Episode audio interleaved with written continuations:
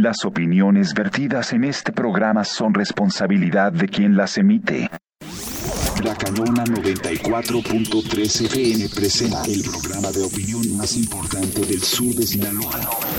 Sobre la mesa, con Sujei Estrada, Daniel Guzmán, Carlos Cimental, Obed Morales. Sobre la mesa, los temas de mayor impacto en la región se ponen.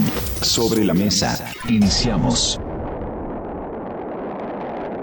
Hola, ¿qué tal? ¿Cómo están? Bienvenidos sean a Sobre la Mesa el día de hoy, a mitad de semana, miércoles, miércoles 6 de julio del 2022. Me da mucho gusto saludarle totalmente en vivo a través de la multiplataforma más importante del sur de Sinaloa. Usted nos ve en Facebook Live, en su teléfono celular, computadora, pantalla inteligente y nos escucha en el 94.3 de FM. La Cañona, gracias por acompañarnos y me da mucho gusto saludar como siempre a los compañeros de mesa. Carlos Eduardo Cimental, bienvenido. ¿Qué tal Daniel Sujei, público que nos escucha y nos ve? Bienvenidos a, esta sobremesa. Muchas gracias Carlos por acompañarnos y como siempre a nuestra compañera Sujei Estrada, bienvenida. Hola, ¿qué tal? Buenos días. Aquí de nueva cuenta con ustedes acompañándolos. Quédese, vamos a platicar largo y tendido, así es que son temas interesantes que a todos nos ocupa y nos involucra. Hoy tenemos de chile, de mole y de manteca, como dicen de pronto, y eh, son varios, varios temas, creo que por ahí titulamos dos, pero hay otro por ahí que quisiéramos Empezar el horario de verano, el tema del el manifiesto de la bondad del diputado Feliciano Castro. Y eh, ya ahorita salió por acá el tema de, Alito y, el, cateo que hicieron a, su casa. Que ayer, ah, como roló el video del, baño que tiene Alito, que dice alguien, mira, como el de mi casa, ay, sí tienes un tubo. No, así está mi casa, el tamaño del baño de Alito, dice la gente. Pero bueno, es una cosa maravillosa lo que se ha dado, así que, ¿quién elige con qué empezamos? Carlos. Bueno, pues fuera bueno empezar con lo que está ahorita más inmediato, porque va a ser, ya se va a concretar lo que es el eh, horario, el cambio de horario de verano, la propuesta presidencial de eliminar lo que llamamos el horario de verano. Y se ha dado mucha polémica, Daniel, sobre todo en quienes eh, no, no, no entendemos la razón que esgrime, sobre todo la Secretaría de Salud, que dice que te provocan problemas cardíacos. ¿no? Yo no sé si tú cuando vas a Guadalajara sientes algún problema cardíaco cuando llegas con una hora más adelante allá o cuando regresas de Cuinapas y empiezas a sentir que tu corazón palpita y porque cambiaste, porque bueno, ahí es, por otro Porque llegaste a tu tierra. Pero entonces yo me imagino que los políticos son superhombres, porque a mí ya ves que ahorita las corcholatas andan así como corcholata de cantina de un uso de horario a otro uso de horario. Y no les afecta. Y no les afecta. No, les no veo que les duele el corazón. Entonces, nos quieren ver la cara realmente. O sea, la cuestión aquí, y es lo que molesta, es ideológica y política. Pero dejó de lado el tema de la divinidad. Bueno, y otra cosa, cuando dicen, es el horario de Dios. El no, reloj señores, de Dios. es el reloj de Dios. La hora se determina por los fenómenos físicos, astrofísicos. El mediodía, las 12 del día, siempre va a ser para un campesino y para la gente que está en el campo cuando el sol está, el sol está directamente sobre nuestras cabezas. Aquí lo hemos dicho muchas veces naturalista. Ese es el mediodía, son las 12 del día. Ahorita no, ahorita a las 12 del día el sol está un poquito hacia el este, hacia el este porque va saliendo. ¿Por qué? Porque se determinó quitarles esa hora. Entonces, Aquí hay muchas cosas. Yo espero, Daniel, que se discuta en la Cámara de Diputados, porque va a ir la propuesta para votación, que por cierto se puede tomar la decisión nada más con que voten eh, la mayoría, las, no se ocupan las dos terceras partes, con que sea 50 más 1 ya se aprueba la eliminación del horario de verano.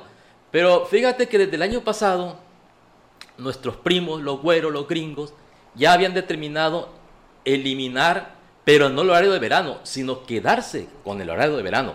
Allá con Estados Unidos, a partir del siguiente año, ya no se va a cambiar en octubre la hora. Se va a quedar esta que tenemos ahorita, que para mí por mucho me parece la más conveniente. Pero aquí como viene una cuestión muy, muy ideológica y el presidente necesita resultados y fue una de sus promesas de campaña, pues obviamente sus diputados lo van a sacar adelante sin discutirlo. Yo espero, repito, que se discuta y muchos diputados de Morena y, de, la, de esta que se llama la Alianza por la 4T, eh, eh, que son PT, Partido Verde y, y Morena, recapaciten. Y para mí lo más sabio, pero es una opinión muy personal y aquí lo podemos discutir más adelante, es que se quede este horario. Que nos quedemos con el de verano. Con el que debemos, exactamente. Porque prácticamente el que desaparece, según yo entiendo con esto, es el de invierno. No, el que desaparece. Mira, nos quedamos con el de invierno Nos- y, sí. desaparece el Y de, desaparece el el de Nos de verano. quedamos, con, nos, nos quedamos con el que inicia en octubre y termina en Ajá. abril. O sea, O- o con sea- ese horario, haz de cuenta que van- ya no vas a adelantar la Cambiamos hora. en, oc- en En octubre, y ya no cambiamos en el y ya no y ya no ya no lo, lo y haces eso, eso en- me parece una tontería, con todo respeto. Sí, y mire, es que es bien chistoso. Ahora vamos a verlo desde el punto de vista político, porque por ahí no, no tarda, si es que no lo ha hecho, que esta iniciativa del presidente este, se lo va a adjudicar el partido sinaloense. Porque a fin de cuentas, antes de, de que fuera... Es una de sus banderas. Sí, Ah, exacto. ah, O sea, desde el inicio de ese año yo recuerdo este, que ellos, el partido sinaloense fue el que empezó. Este, con, cuando Gwen Ojeda era el dirigente estatal del partido, este, empezó con esta iniciativa, a promoverla en, en el Sinaloa, que porque la gente se lo pedía, que estaban inconformes con este, con el horario de verano, entonces pedía su eliminación, ¿no? Y le había dando, dado largas, no recuerdo desde cuándo, yo creo que fue por allá como el del 2013, yo creo 2014 que empezaron, si es que no A antes. juntar Bueno, a juntar antes fue AMLO cuando era jefe de gobierno, antes. Sí, fue en- eh, cuando empezó el, el pase a los añitos, empezó Ajá. con, con este esta, esta promoción que, que tenía con la eliminación del horario de ver- de verano por las cuestiones eh, que ellos pues ahí decían que porque afectaba la salud, que porque la gente estaba inconforme, que porque no le gustaba madrugar y ese tipo de cosas. este Y ahora pues ya lo retomaron, ahora pues hay que esperar la respuesta del partido sinaloense, pero ah, no, espérame, fue una iniciativa que nosotros presentamos primero. Sí, ya- ya la están enarbolando, En el ya. Congreso, está, eh, va a estar bueno el asunto. Ahora, lo curioso es de que no sabemos qué tanta gente o ciudadanos en el país estén de acuerdo con la modificación. O sea, porque aquí ah, lo, lo veían desde el punto de vista económico. Aquí pues falta ver cuál va a ser la postura pues de los otros involucrados porque no es nada más el interés del presidente por llevar a cabo pues un cambio. Seguramente como Y dices es una tú, promesa de, sí, de campaña. de dar resultados en algo tan pues tan curioso que es el cambio de horario, está viendo tantas cosas interesantes que se puedan promover, pero bueno, seguramente vamos a tener con la con el aval del, del Congreso de la Unión, pues vamos a tener un horario único en el país a partir del 2022. Y obviamente ya lo están politizando. Ahora por ahí leí yo una declaración, creo que era de, alguien de Morena, que decía, si el PRI, el PAN y el PRD no aprueban el horario de verano, que le van a estar fallando a los ciudadanos, o que los ciudadanos no se lo van a perdonar. Y, y, bueno, ya están tratando de empezar a sacar la raja política de esto y ponerle como quien dice ruido a un tema que, que lo dice bien, que tiene años buscando que se quite eh, o que se mueva y, ahora ya van a, van a empezar como que a picarle eh, costillas, porque va a ser interesante qué va a pasar ahí, si van a votar o no los, los partidos, ¿no? Sí, o sea, pero aquí te digo, como te digo, Daniel Carlitos, el asunto aquí es ver los otros actores más que la oposición, porque pues a mí la verdad no, no, no, desde mi punto de vista, pues si lo ponen o lo quitan, pues uno va a seguir levantándose a la, a la hora. O sea, va a seguir la hora que te tengas que levantar. Vamos a venirnos igualmente a las a 10 para las 9 para estar aquí sobre la mesa. O sea, realmente, pero, o sea, nos desconocemos las implicaciones que puede tener para otros sectores, pues. O sea, al- al- seguramente no va a ser ni la oposición, seguramente va a ser, van a ser otros, otros sectores de opinión que van a decir, "Ay, espérame, antes de que la iniciativa, hay que, hay que revisarla, hay que ver cómo viene, hay que ver la situación este, de los, porque a fin de cuentas eso toma del punto de vista de los mercados, según ellos, la justificación era que para estar en, ¿cómo? En línea, En sintonía. en sintonía con, con otros eh, mercados de, europeos, estadounidenses y todo aquello por aquello de, la- de la- de la movilización de bolsas y qué sé qué tantos rollos se inventaron ahí. Pero estaba. O sea, ahora hay que ver, porque fíjate, consultan tanta cosa y esto que nos involucra a No todos, ni, siquiera, no, ni siquiera nos han dicho, oigan, estarán de acuerdo, por lo menos, ya quisiera por lo menos en Twitter o en redes sociales. De ¿no? menos hay De una, menos. una encuestita leve en red. Sí, no, ya lo dijo el presidente, no, pues hay que aplaudirle al presidente porque pues ya dijo que va a va a eliminar el horario de verano. Pero además hay que, no hay que olvidar también que esto puede ser potestad de los estados, ¿eh? porque hay dos estados que no se apegan al horario de verano. O, o- o no hacen los cambios como el resto del país, que son Quintana Roo por motivos turísticos para ponerse en sintonía con la costa este de Estados Unidos, y otro es Sonora, que Sonora nunca lo ha cambiado, ¿no? Es- este, ha mantenido esa independencia. Pero aquí e- ese, eh, tiene razón tú, Sugei, cuando dice, eh, ya están empezando los diputados a alimentar ese encono en contra de la- lo que le llamamos el prianismo, ¿no? Siendo que ellos no van a incidir, ellos lo pueden sacar solos, o sea, Morena puede sacar sola la, la eh, propuesta presidencial de eliminar el horario de verano y además, a- hay que reconocer que si tú le preguntas a la gente eh, creo que el 70% está en contra del cambio de horario. Pero fíjate, la gente cuando le preguntas, ellos están en contra de que se los cambien en octubre. Si, si tú haces una, un sondeo o, supuestamente estas, eh, ¿cómo se dicen? Encuestas que se han hecho, estas consultas que se han hecho, dicen que el, más del 70% de los mexicanos están en contra del cambio de horario. Pero hay que ver si están, están en contra del cambio que se viene en octubre. Y fíjate que yo estaba escuchando a una feminista, eh, dice que a ella les conviene más que se quede este horario de verano por la cuestión de que los crímenes ocurren más en las horas oscuras. Hay estadísticas también y las mujeres son víctimas más de, la comisión de algún delito cuando eh, las calles están oscuras.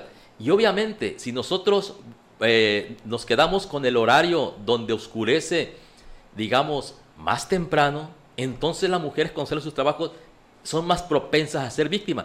Todo ese tipo de situaciones se tienen que ver. Yo por eso sí espero eh, es un deseo más bien, deseo que los diputados, sobre todo los de la oposición que se le llama, y, los de Morena que tengan, piensen por su cuenta, porque muchos de Morena no piensan por su cuenta, eh, eh, piensa el presidente por ellos.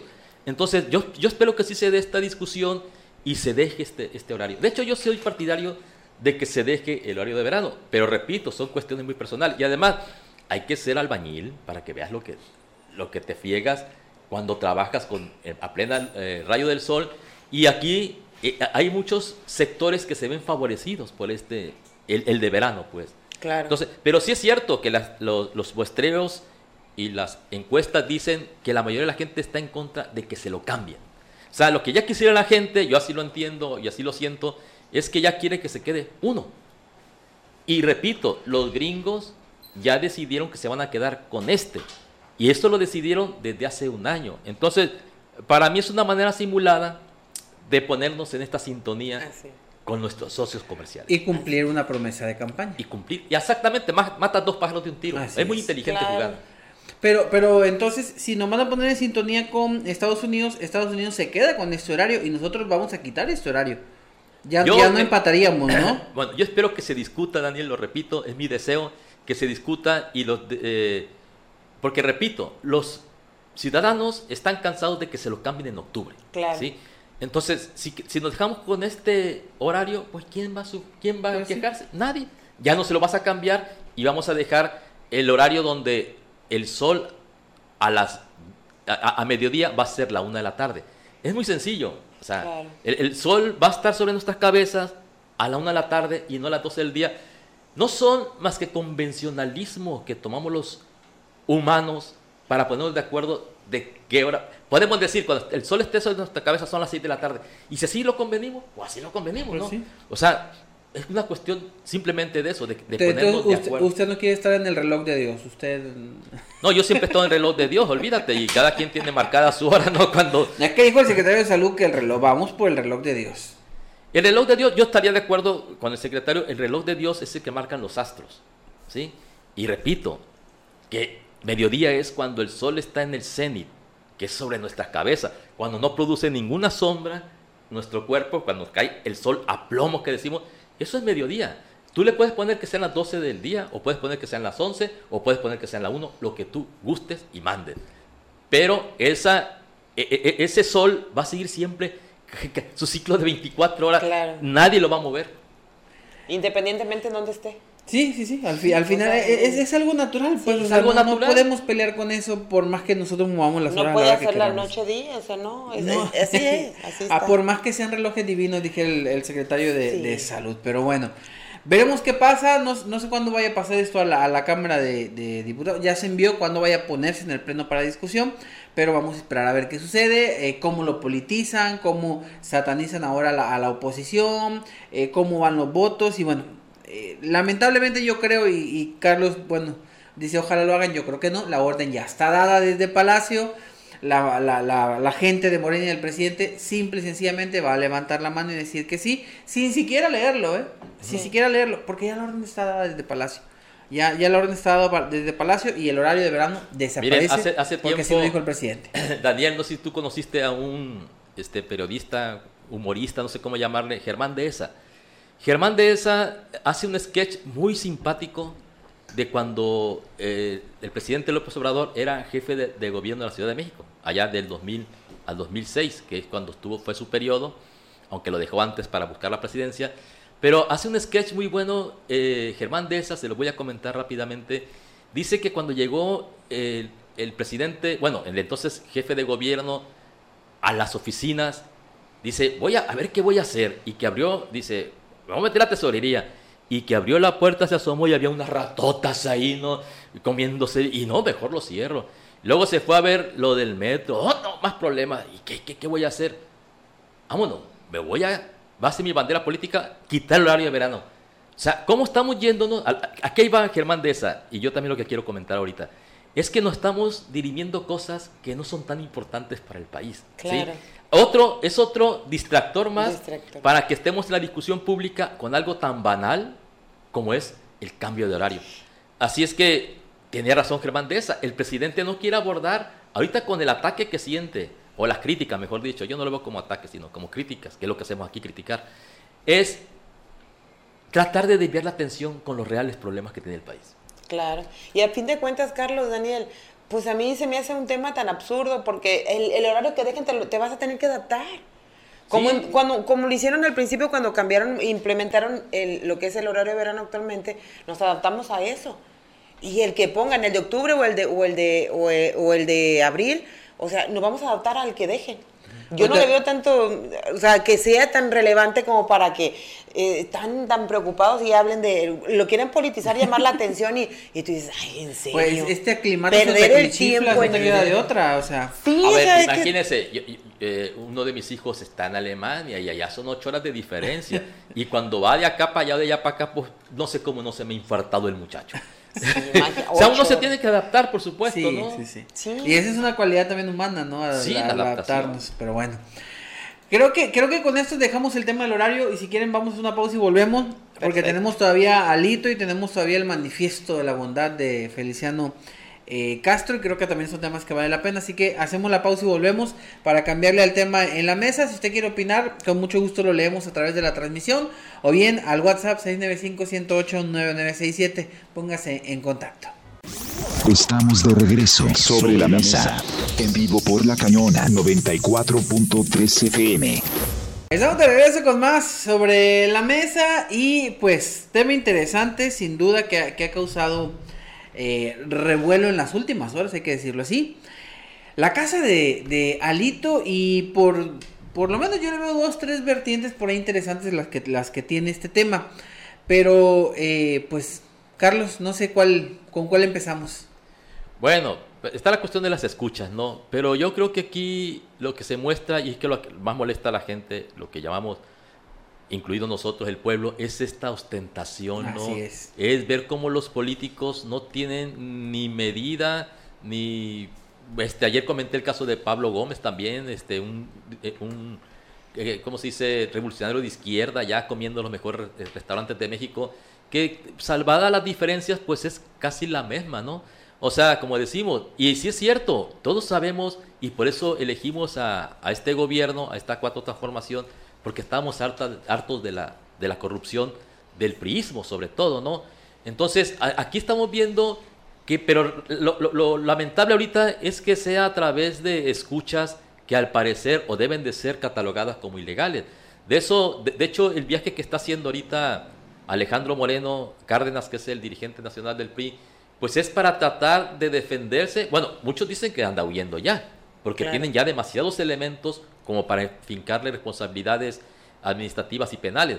Entonces, pero eh, como todos los políticos manejan la situación a su conveniencia, y él se está sintiendo perseguido político, claro que está siendo, está siendo perseguido político, porque tengan por seguro que Quirino no es muy diferente a, Alito, ¿eh?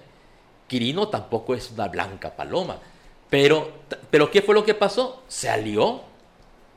Si Alejandro Moreno ¿Qué hubiera pasado? A ver, público que nos escuche y nos ve.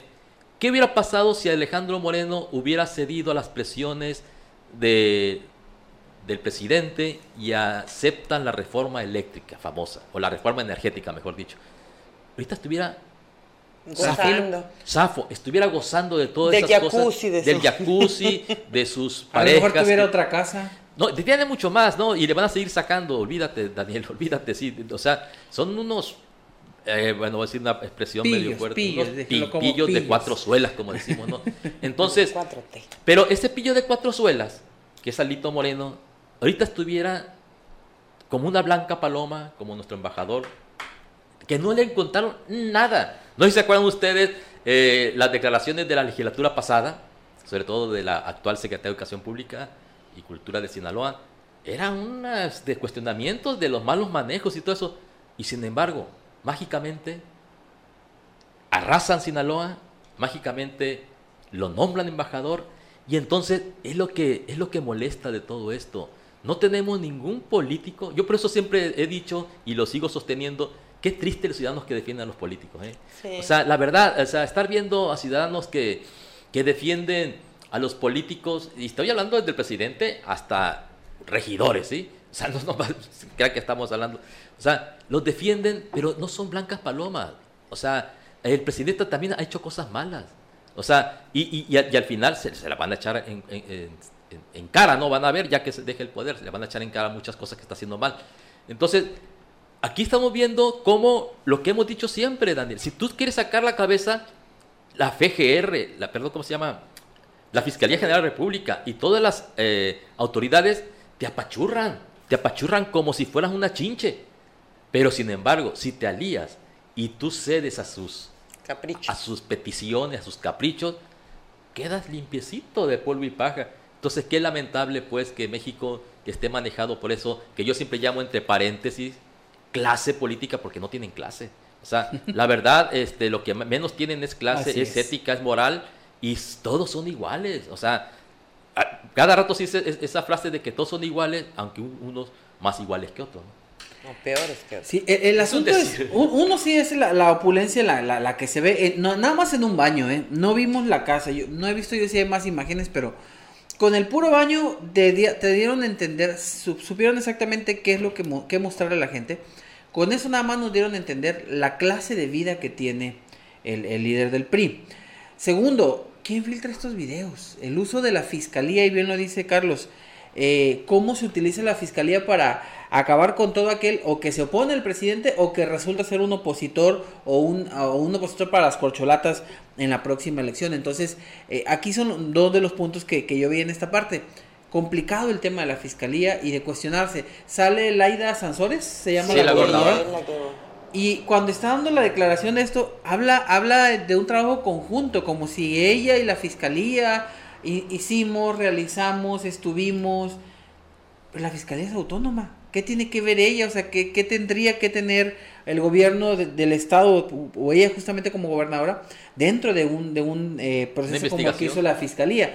Entonces ahí se ve obviamente cómo esto pues está armado y cómo de nueva cuenta el gobierno federal utiliza a, a entes que deben de ser autónomos como brazos ejecutores ahora contra el pobre de Alito.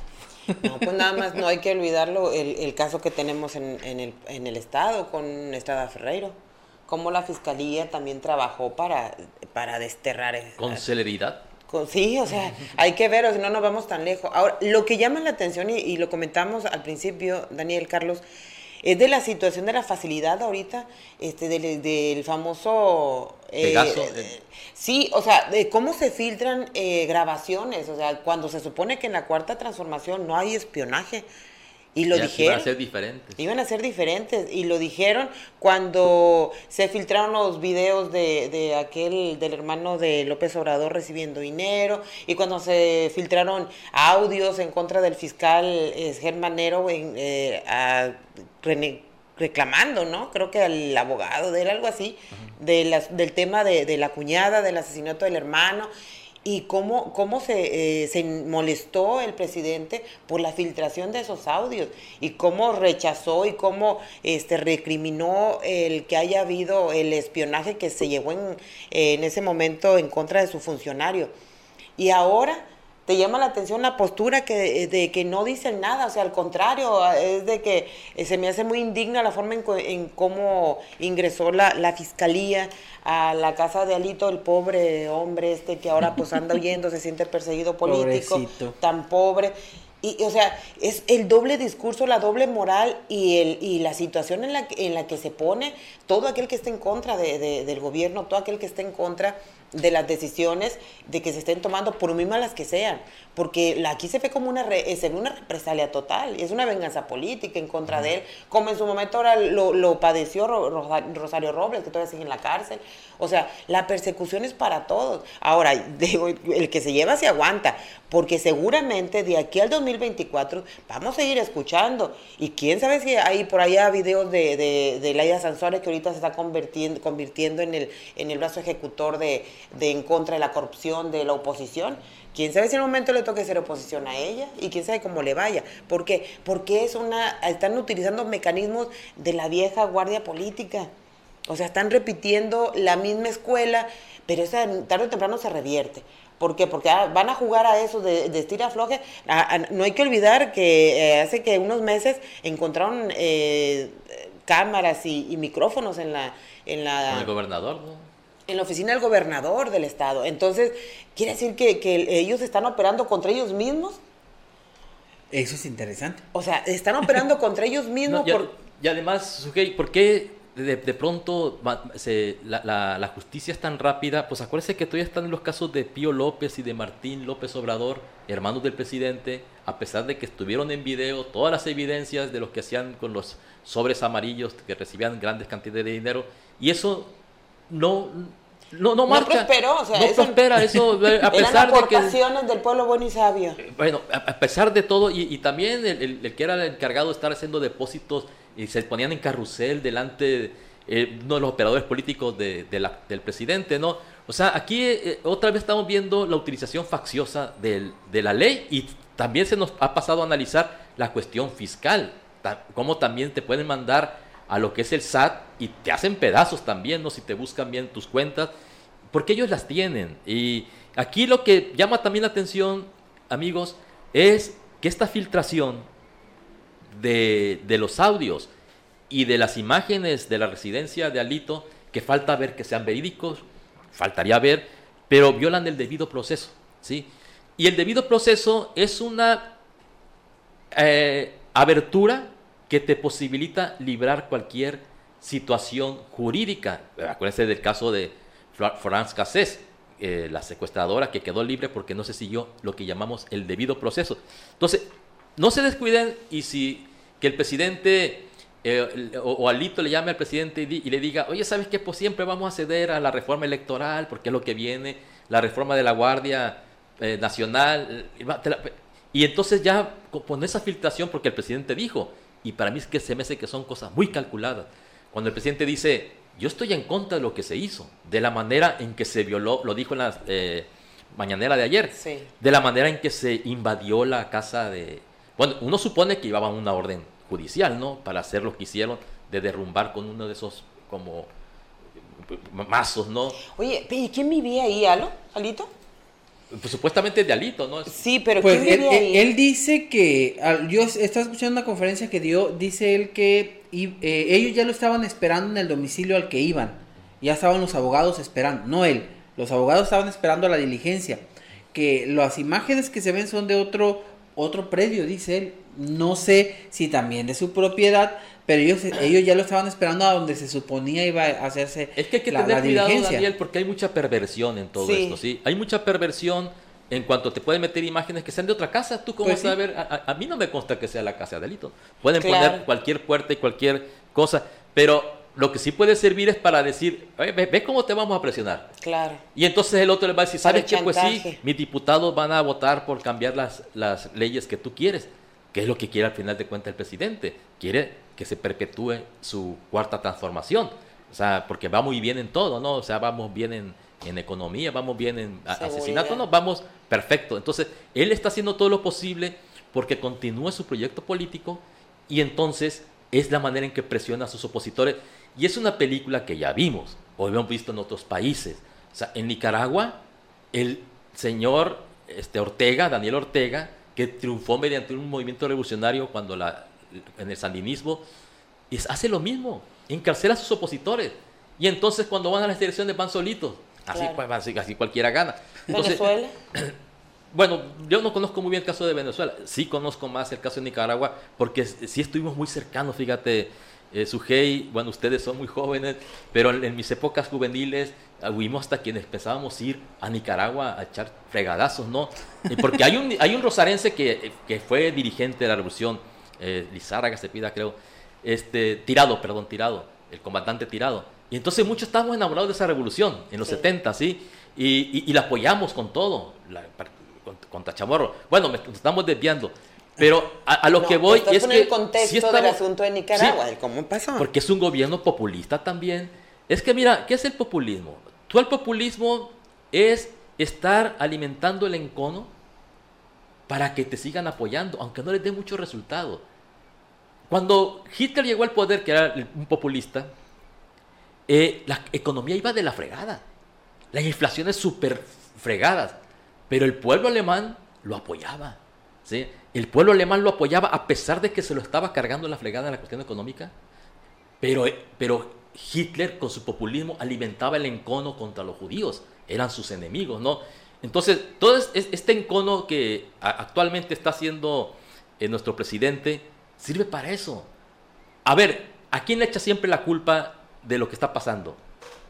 ya tiene tres, va para cuatro años en el poder y le sigue echando la culpa a los de antes, ¿no? Entonces, los enemigos para la gente no es él. Y quien está afectando la economía de la gente no es él. No, no, él, dice, y quien está afectando tu economía fue la... Los de atrás. Fueron los de atrás. No, no, la violencia, no, no, la violencia, oye, están echando la culpa desde Calderón, que dejó el poder hace 10 años. Entonces, tú dices, bueno, ¿a qué estamos jugando? O sea, y, la gente sí se enamora de ese discurso. Eso es lo que hace el populismo. El populismo alimenta ese encono en la sociedad para ellos salirse con la suya. Y bueno, las estadísticas dicen y las tendencias para las siguientes elecciones que van a volver a ganar. Van a volver a ganar. Tienen, tienen el, sartén por el mango y lo han sabido utilizar eh, de una manera perversa, pero, sí, yo digo que es perversa. pero bien utilizada. Al final han sabido dónde y por dónde darle los golpes. Y, la parte, e, es, esa es la, otra parte que iba yo. Hablamos de la parte lujosa, la parte eh, del uso de la fiscalía y la parte política, o sea, cómo el mensaje político se reafirma de parte del presidente. Si no estás en, conmigo, estás en mi contra. Y si te atreves a, tratar de eh, brincar o saltar eh, en busca de, de, una aspiración política, estás desaparecido. O sea, políticamente buscan acabárselo. Creo yo que si el PAN y Anaya tenían una ilusión, el presidente ya los acabó. Si Alito tenía una esperanza, el presidente ya se lo acabó. Y no sé quién siga. No, y hay que recordar que hace cuánto, un mes, que dijo Alito que él iba a contender en contra del candidato que le por eso están por eso, o sea, por eso y dice fíjate hay quien reclama y dice es que la oposición no tiene ni siquiera candidatos pues con estos mensajes quién se quiere aventar el trompo a la uña porque en la clase política no hay nadie que no tenga cola que le pisen. Ah, no, claro. Ese es el problema, ¿no? O sea, los, los únicos que son este, pues libres, limpios y todo, pues son, porque no se esculcan entre ellos, pues es la, hasta ahorita, porque apenas la carrera por la presidencial, yo creo que de, ya empezó desde que tomó posesión López Obrador, pero seguramente va a empezar a, tomar más forma de aquí a seis meses en lo que sigue. Y, hemos visto qué ha pasado con otros, por ejemplo, Movimiento Ciudadano que se pintaba para ser quien, quien brincara a ser oposición. De pronto vimos a un Alfaro que estaba muy gritón, muy, peleonero. Una visita a Jalisco, se acabó al, Alfaro, o sea, se redujo. ¿Qué le pudo haber platicado un corto? No sabemos. Un expediente. Tuvo, que haber algo ahí. Un expediente. Con Nuevo León podría ser un momento, pero ya Nuevo León el tema del agua vino a hacer la chamba que el presidente no, ni siquiera se metió, ni siquiera metió mano. Pero habrá algo para, para Samuel García si llega a brincar. Aquí el único que, que, queda libre y al que no hemos visto qué va a pasar con él es Colosio, que ya es al que están poniendo como la, el rival para las corcholatas del presidente por Movimiento Ciudadano. Eh, Colosio se ha mantenido mesurado, tranquilo.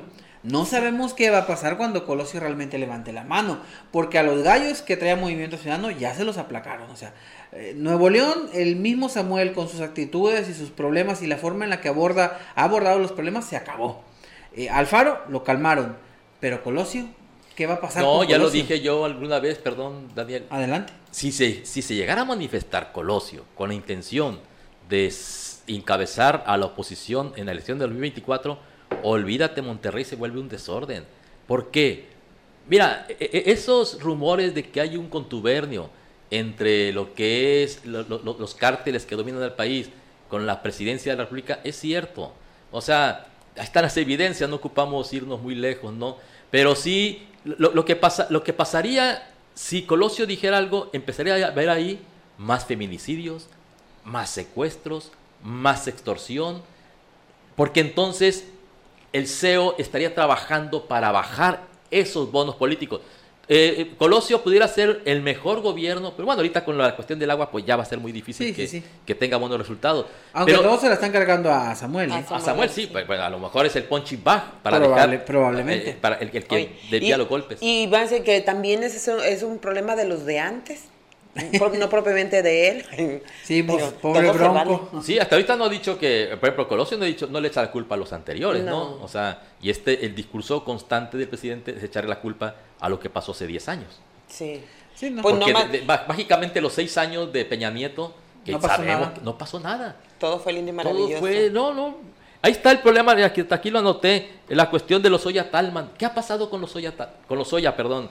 El, el- el que está ahorita en la cárcel y que De supuestamente Pemex, el de. Pemex y que iba a sacar toda esta corrupción. Y, nada, no tienen nada. O sea, ¿cómo es posible que después de dos años de tenerlo detenido y que supuestamente iba a dar información, la Fiscalía General Pública es un total fracaso? O sea, ¿y, qué, ¿y para qué le sirvió los Oya al presidente? Pues para estarnos dando a tole con el dedo, ¿sí? Y cuando puede, nos va a seguir dando a tole Bueno, con es el dedo. que la fiscalía la tiene ocupada de, persiguiendo a los políticos incómodos. personales. Sí. O sea, siguiendo las venganzas del presidente. En eso está ocupada más que andar este, destapando casos de corrupción que supuestamente tienen sus, sus datos, ya tienen sus expedientes, ya tienen las pruebas, pero a fin de cuentas la gente está, de- está en la cárcel de vacaciones, ¿no? Porque vimos hace eh, que el año pasado que lo llevaban lo llevan a, a comer a un mejor restaurante y lo sacaban de la cárcel. Prácticamente el señor está de vacaciones en la cárcel. Sí, sí. O sea, Ten, ten seguro- ten por seguro que tiene más lujos que cualquier... Que la casa de Alito. Sí, que- que- Sí. es, Que muy, la casa de Alito. es muy probable que así sea, pero bueno. tomando en cuenta, ¿no? Ay, por ahí puede ser. Desafortunada situación. Pues, eh, ¿hay algo más que abonar de este tema o le vamos al corte para cambiarle ya al manifiesto de la bondad, que sería como que el- Sí, ya hay la cereza del eso. pastel? ¿Les Sí, parece? porque- ¿O sí. tenemos algo más que, ab- que abonar No, al no, tema? ya, yo creo que de- ya. de Sí, pues? ¿qué podemos decir de la casa de Alito? Que esto, pues va a seguir, Daniel, o sea, porque ya anda por Europa, ya fue, a, Gi- según anda, se fue a Ginebra, este, pues a, a poner sus debidas demandas ante la ONU, Sí, y todas yo- dependiendo, pues buscando protegerse, Yo ¿no? nomás le preguntaría a Lito ¿con cuántos puntos le hizo con Infonavit, no sé si la sacó por ahí o algo por el estilo. Pues ¿O dice, sería, sería Fobiste o cómo le haría? a lo mejor juntó todo. Juntó tandas del sí, bienestar. tandas del bienestar junto con los puntos de Infonavit, y si alguna vez estuvo en el, en, en el gremio de la educación, a lo mejor también juntó los puntos de por ahí, Fobiste, entonces Porque- hizo tiene una mucha buena. suerte con el bono bono. Ándale, bono bono, cuando se acumulaba decían el bono bono. Eh, él dice que la casa esa, nomás como dato, de 2015 para acá ha venido haciendo su riqueza. O sea, en siete años, yo, yo en siete años apenas si pude construir Toda un cuarto una en mi vida. casa y él, y él, y él, y él hizo un él, él hizo un baño del, del, del doble tamaño de mi casa. Está medio interesante, ¿no? Pues que nos Pero pase. falta ver que sea el baño de él, repito. O sea, Sí. a veces son cosas que hace perversamente alguien para que no vamos, como dicen, como gorda en tobogán.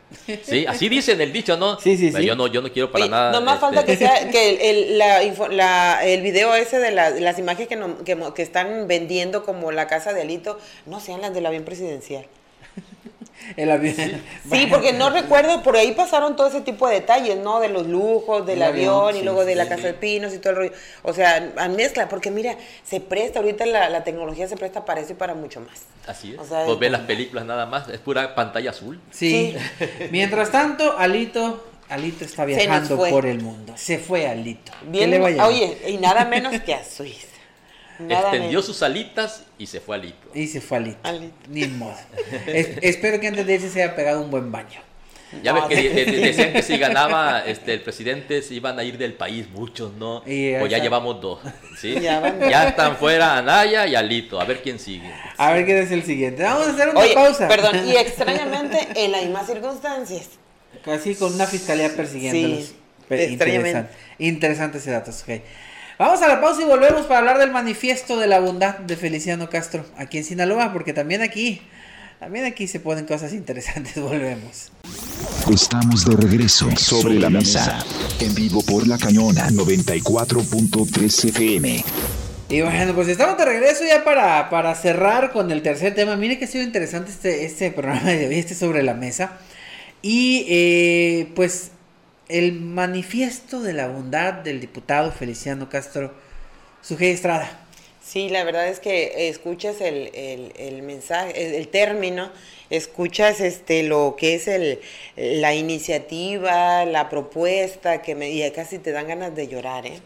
La verdad, o sea, pero esto no es algo nuevo, o sea, hay que recordar que ahora que estuvo la última visita de, López Obrador, que estuvo visitando la zona esa, pues él fue le- la propuesta de que se cambiara el nombre porque re- haciéndole un reconocimiento a la gente de ahí de la parte serrana, de, la, de los grupos que colindan, las comunidades que colindan con Chihuahua, Durango y Sinaloa, pues que dejara de llamarse Triángulo Dorado, pues porque según sus cuentas se hacían alusión ¿no? al, al, tráfico de estupefacientes que se da por ahí a la producción. Entonces, pues ahora él dijo que era el, el Triángulo de la Bondad, algo así, no le cambió el nombre. Sí. Y ahora dice, se lleva a cabo el manifiesto de la bondad.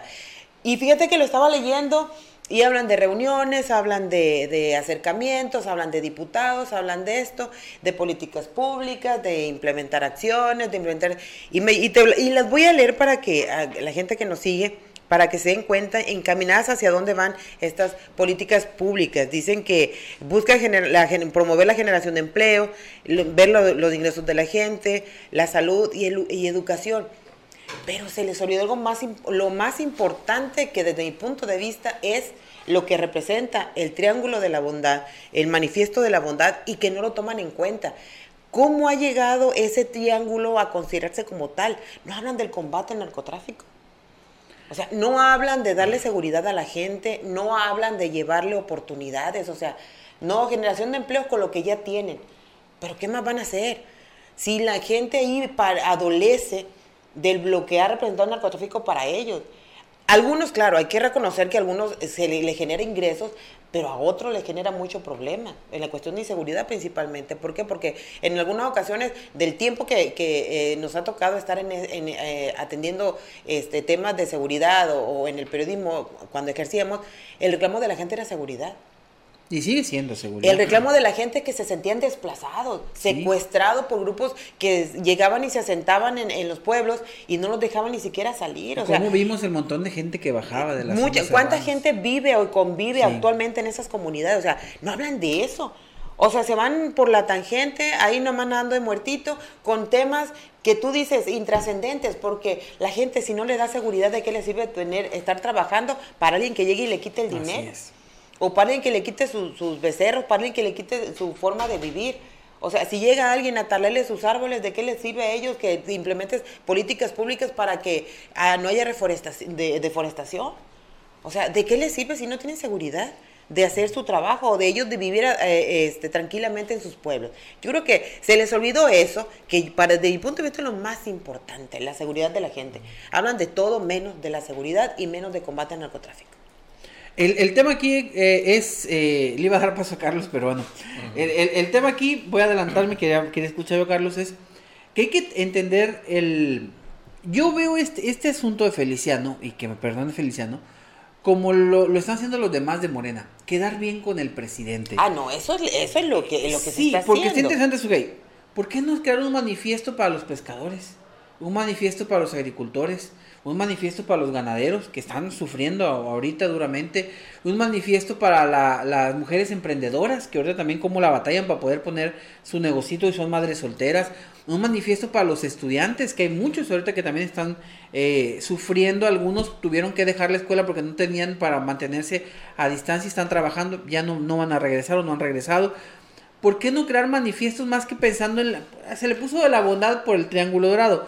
Pero ¿por qué no crear políticas públicas enfocadas a los sectores sinaloenses que están requiriendo de ese apoyo. O sea, eh, eh, ¿por qué buscar quedar bien con el presidente? Que, que ese es el, el, asunto, porque incluso hasta llamaron legisladores de, de Chihuahua. No, van a hacer un encuentro, sí, van a hacer 100 Todos van a se un sentaron a platicar. Luego hablan de que el, la, la, las partes fiscales sean bien repartidas entre estas zonas, eh, hasta bonos de carbono hablaron por ahí, o sea son, son temas que, que dices tú, y, y, y, los demás no existen, o sea, ocupamos que venga el gobernador y diga, el, el presidente diga, ay, pobrecito, los pescadores de Escuinapa, ¿quién les echará la mano? A ver si a los diputados se les ocurre echarle la mano. Y es que ni sustento hay, o sea, son, son ocurrencias de alguien y ellos lo secundan. Y luego se enojan porque dicen son mandaderos del presidente o del gobernador. ¿Y por quedar bien? Mire, yo voy a diferir de usted. Adelante, ver, adelante. Pero qué bueno que por lo menos no habló de un decálogo, porque lo que hace el presidente son decálogos, ¿no? Y aquí no está hablando de un manifiesto. No y yo le creo, ideas. Y, y, y sí. yo creo que es más que nada por el pasado, este, to, todos quienes abrazamos de alguna manera el comunismo en nuestras juventudes, de, teníamos como nuestra Biblia lo que era el manifiesto del Partido Comunista. ¿sí? Cuando, que empezaba diciendo un fantasma recorre el mundo y el fantasma del comunismo. Y, yo creo que es, es una manera, eh, siempre he dicho yo, compañeros, que cuando la, la, izquierda se opuso al poder en 1968, el movimiento estudiantil 68, había una frase muy bonita que decía la imaginación al poder. Y yo creo, hablando también de las cuestiones de las restricciones presupuestales, que esto es un poco llevar la imaginación al poder. Qué bueno que están haciendo algo imaginativo, Daniel y Sujei.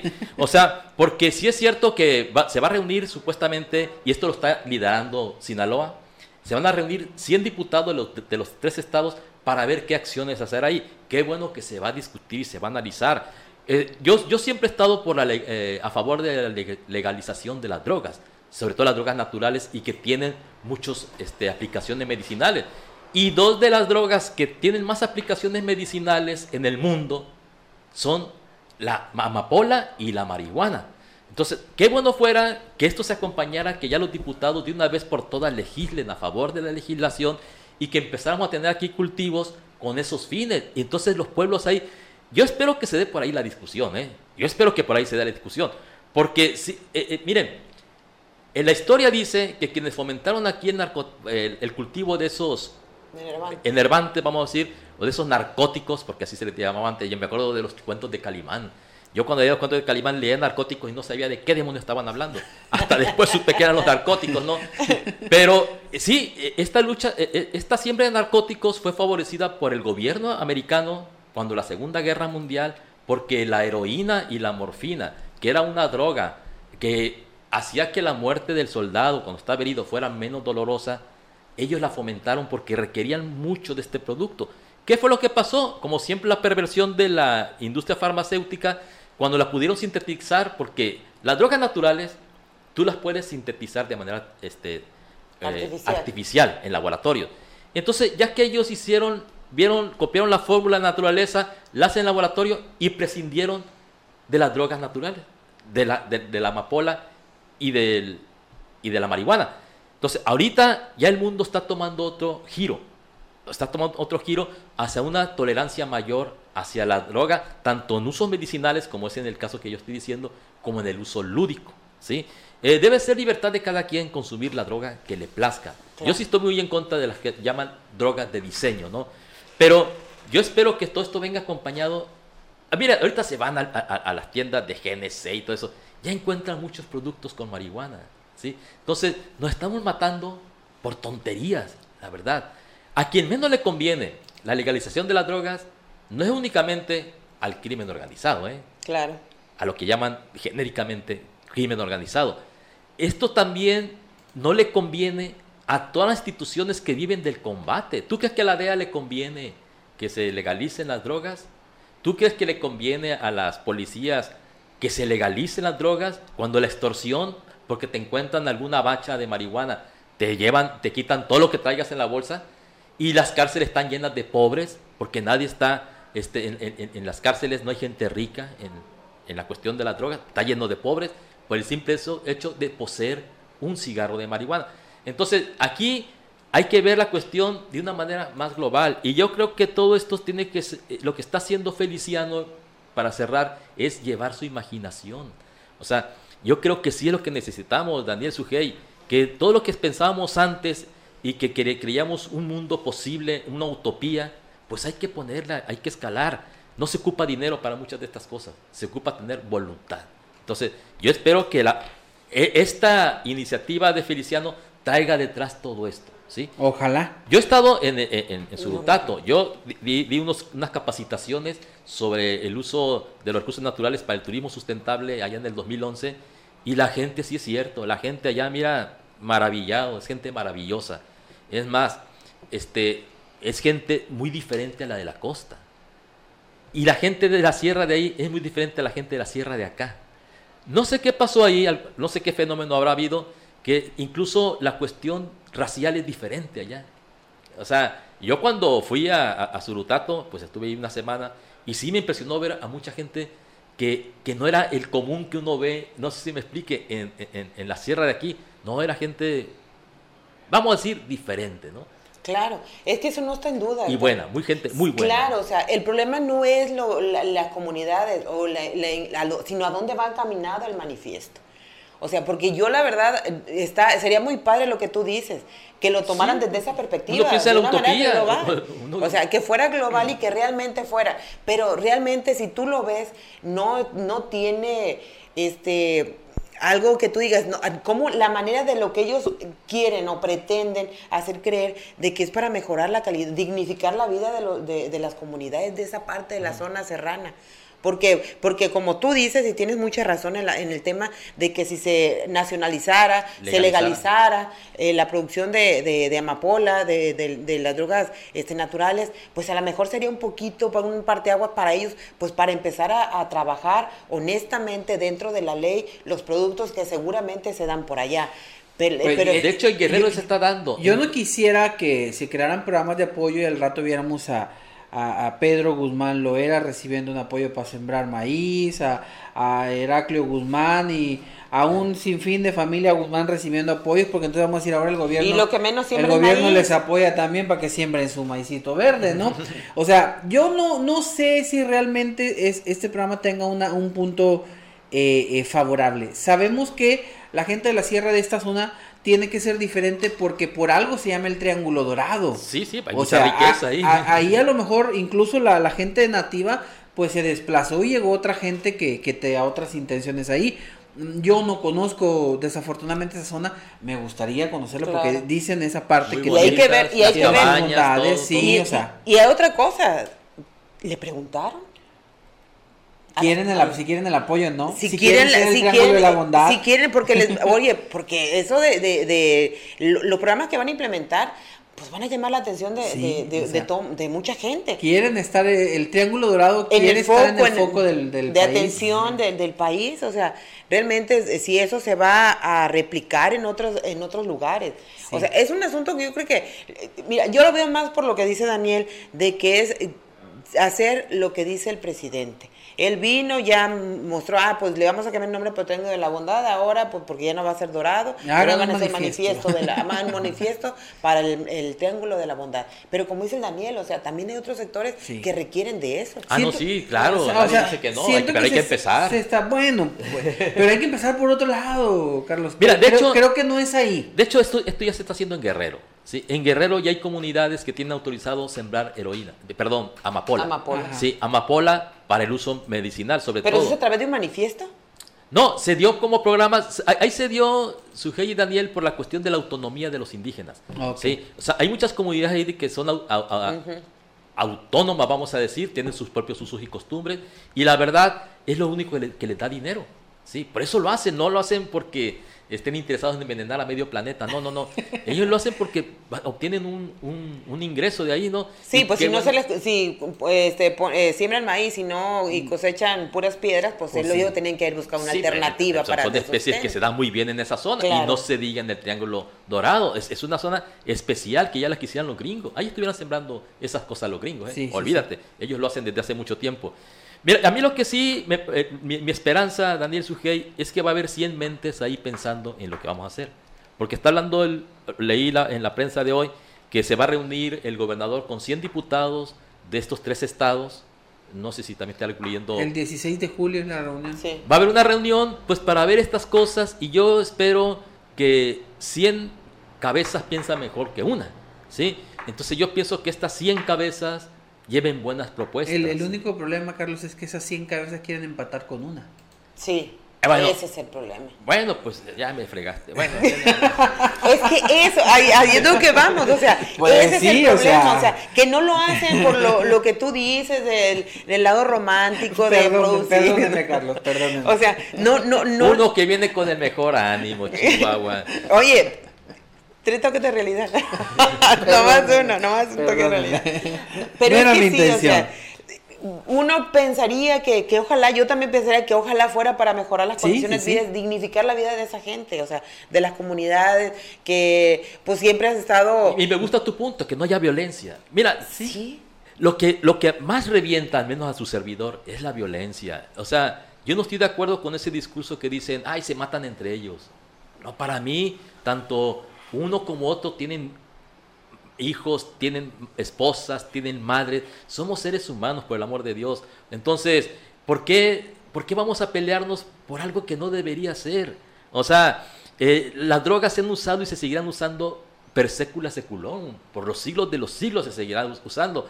Porque es la tradición, desde la historia de la humanidad siempre se han usado para extender tus sentidos, ¿no? Eh, claro que ahora, yo repito, hay drogas ahorita como el famoso fentanilo que sí causan mucha.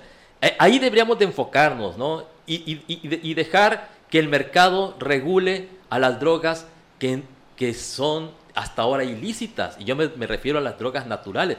A ver, ¿desde cuándo que los aztecas usaban los hongos para tener sus ceremonias religiosas? Desde que ya los españoles.